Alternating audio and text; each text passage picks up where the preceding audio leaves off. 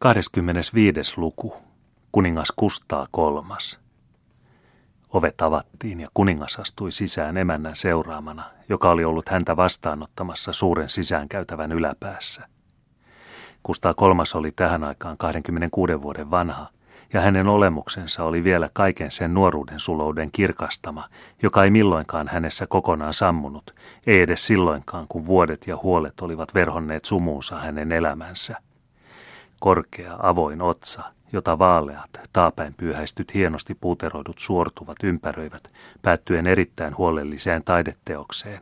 Suuret, erinomaisen loistavat siniset silmät, hienopiirteiset kasvot, joiden kuuluisaksi tullutta vinoutta huomasivat tuskin muut kuin ne, jotka puutteita hakivat. Hienosti hymyilevät, hyvyyttä osoittavat huulet.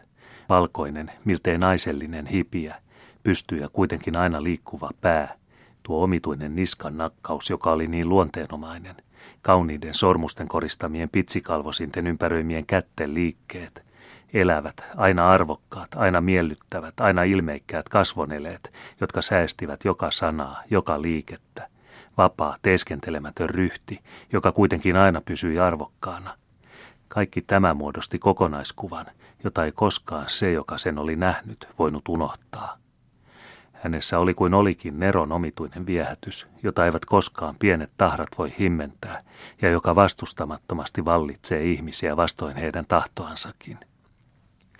Mitä kaikkea onkaan sanottu tästä kuninkaasta ja hänen ulkonaisesta esiintymisestään.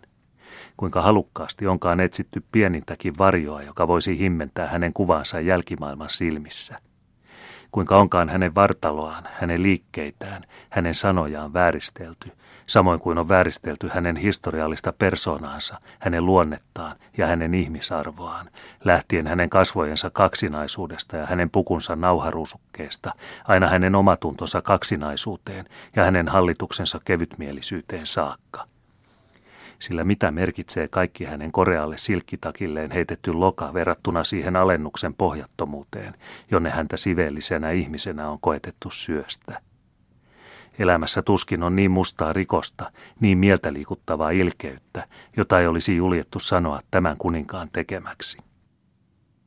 Kaikki mitä mielikuvitus mustaa ja kamalaa keksii, kaikki mitä sivellinen tunto syvimmin inhoaa, kaikkea kurjinta, jota on voitu hirmuvaltiaan tai kerjäläisen ajatella himoinneen, kaikkea sitä on uskottu kustaa kolmannesta.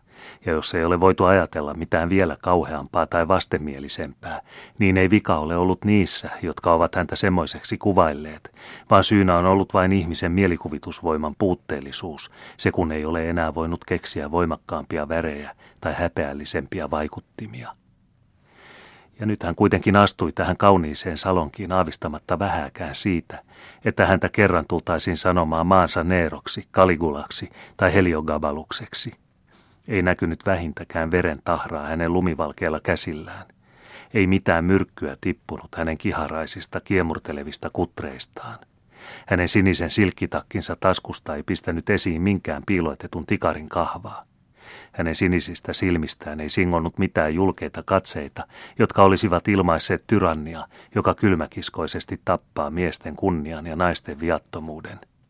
Ei mikään salaovi auennut hänen viittauksestaan hautaamaan vihollisen ikuiseen vankilaan. Kuinka hyvästi hän osasikaan teeskennellä, tuo vilpillinen komediantti. Koko hänen olennossaan oli tuollaista valoisaa arvokkaisuutta, että heti hänen sisään astuessaan vahakynttilät näyttivät palavan kirkkaammin, suuret peilit loistavan, kukat ikkunoissa tuoksuvan voimakkaammin ja selittämätön valo leviävän yli koko salongin. Ja samoin kuin kaikki kasvit kallistuvat kohti päivää, niin kaikki läsnä olevien silmät seurasivat hänen keveätä, miellyttävää astuntaansa heidän alamaisesti peräytyvien riviensä keskitse. Hän tervehti kaikille puolille päätään nyökäyttäen. Riennettiin saamaan osaa hänen pienimmästäkin silmäyksestään. Kuunneltiin jokaista sanaa hänen huuliltaan, ikään kuin jotakin sulosointua. Kaikki tunsivat olevansa ikään kuin lumottuja ja kuitenkin vapaita, huolettomia ja iloisia. Oliko tämä se hirmuhallitsija, josta luetaan niin monessa puoluekirjoituksessa? Ei, vastaavat ajan kaiut, ei vielä. Hän oli vain kohta siksi tuleva. Tuliko hän siksi? Siihen ei kukaan osannut vastata huhtikuussa 1772. Tervehdys kummallekin puolen tehtiin hovitapaan ja tanssikoulun ankarien sääntöjen mukaan. Tuttavuuskin oli täynnä monenlaisia temppuja. Kuninkaan arvon piti vapauden aikana korvata kaikki se, mitä hänen vallastaan puuttui. Hänen vartiovuorossa oleva kamaripalvelijansa seurasi häntä tähän tuttavalliseen iltamaankin, ja kaksi kamaripalvelijaa odotti ovella kuninkaallisen herransa käskyjä. Tulen myöhään, mutta älkää antako häiritä itseänne hallitustoimissanne, hyvä markiisittareni, virkkoi kuningas tuolla kohtelialla ja leikkiä laskevalla äänellä, jolla hän tavallisesti puhutteli ylhäisiä naisia. Näin teillä olevan koko hovinne ympärillänne. Olette tosiaankin kadehdittava. Hallitsette yksinvaltiaasti, eikä teillä kuitenkaan ole yhtään kapinoitsijaa valtakunnassanne. Mutta mitä uutta Pariisista? Toivon rakastettavan tätinne voivan hyvin. Niin hyvin kuin saattaa voida sadanpenin kulman päässä teidän majesteetistanne, vastasi Markisitar samaan tapaan.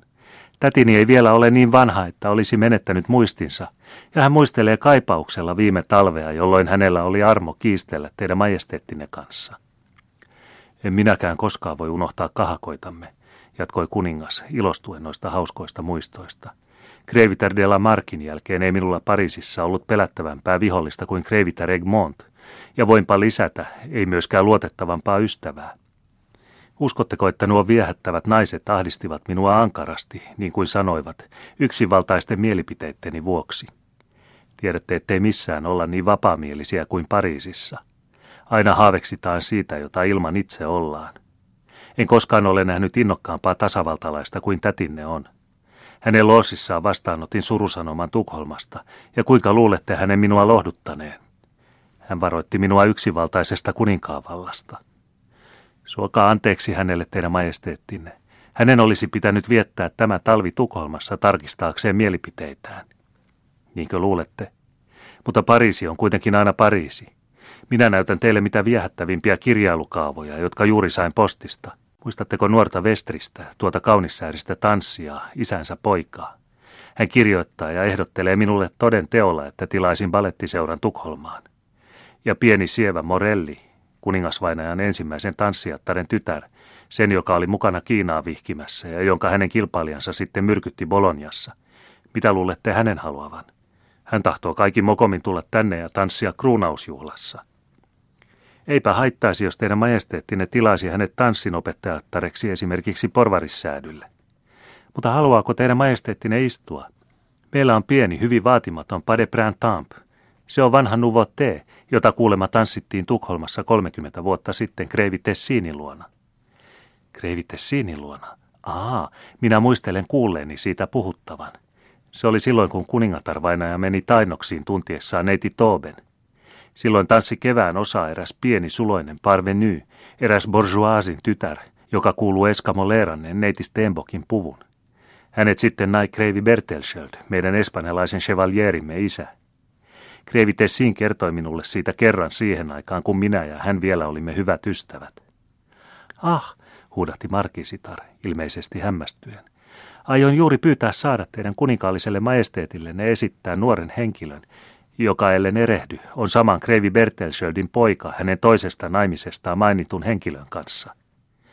Ai ai hyvä markisittareni, kun teidän ikäisenne nainen suosittelee nuorta miestä, niin voi vannoa, että hänellä on siihen hyvin vaikuttavia syitä. Toivon ainakin hänen olevan ruman, yksisilmäisen, köyryselkäisen tai ainakin maisterin, sillä silloin voivat muut ihailijanne olla huoleti. Teidän majesteettinen suvaitsee tehdä hyvin ja arvostella itse. Tässä hän on, Kreivi Paul Bertelsköld. Kuningas katseli mielihyvin solakkaa kaunista nuorukaista, jonka yksinkertainen musta puku, kaino puna ja mustat surulliset haaveksivat silmät enemmän muistuttivat jonkin murhenäytelmän päähenkilöä kuin sitä kohteliasta ja keikaroivaa kaartinupseeria, jonka kuningas luultavasti oli odottanut näkevänsä. Madame, sanoi Kustaa kolmas hymyillen ja sanomattoman viehättävästi, minä surkuttelen teidän ihailijoitanne. Uskallan uskoa, että teidän majesteettinne erehtyy ensi kerran elämässään, virkkoi kaunis markiisitar, peittäen viuhkallaan osan kasvoistaan, jotka eivät vielä olleet unohtaneet punastumisen taitoa. Kuningas katseli katselemistaan nuorta miestä. Hän ihaili kaikkea kaunista, ja onhan huomautettu, että kaikki Kustaa kolmannen suosikit olivat komeita miehiä. Onko teillä mitään toivomusta, jonka voisin toteuttaa? kysyi hän Paulilta. Tunnen isänne ja veljenne. Iloitsen saadessani nähdä teidät hovin palveluksessa. Kiitän teidän majesteettianne, vastasi Paul. Mitä tätä nykyä toivon, sitä ei teidän majesteettinne voi täyttää. Mitä se on? Etsin äitiäni. Ken tietää? Kertokaa minulle tuo asia. Minäkin tavallani tunnen äitinne.